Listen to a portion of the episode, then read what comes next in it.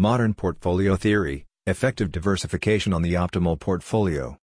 In the previous installments, we presented the concept of modern portfolio theory.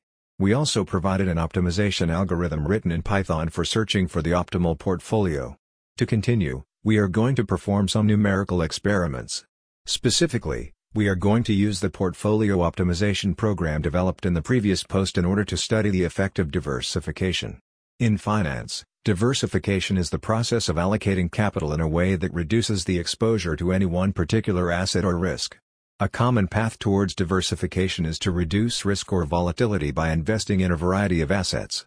If asset prices do not change in perfect synchrony, a diversified portfolio will have less variance than the weighted average variance of its constituent assets, and often less volatility than the least volatile of its constituents.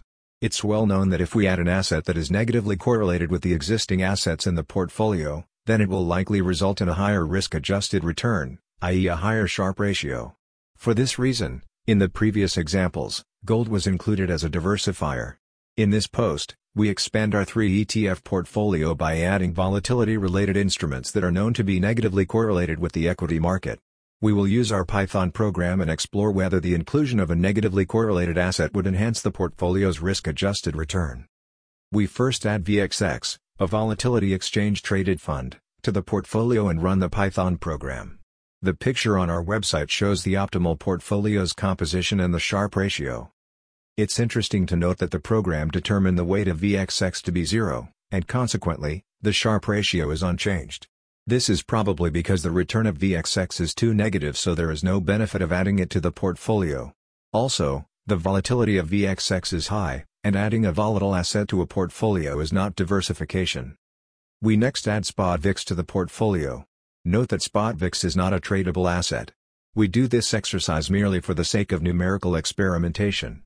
The figure on our website shows the optimal portfolio's composition and the Sharpe ratio. This time we obtained indeed a higher Sharpe ratio. It's interesting to note that gold is now eliminated from the portfolio. In summary, this post is an exploration of how to use the optimization algorithm to study the effect of diversification. Readers are encouraged to experiment with other asset classes. Last and not least, do not forget the assumptions of the modern portfolio theory. Go to our website to download the Python program and data files.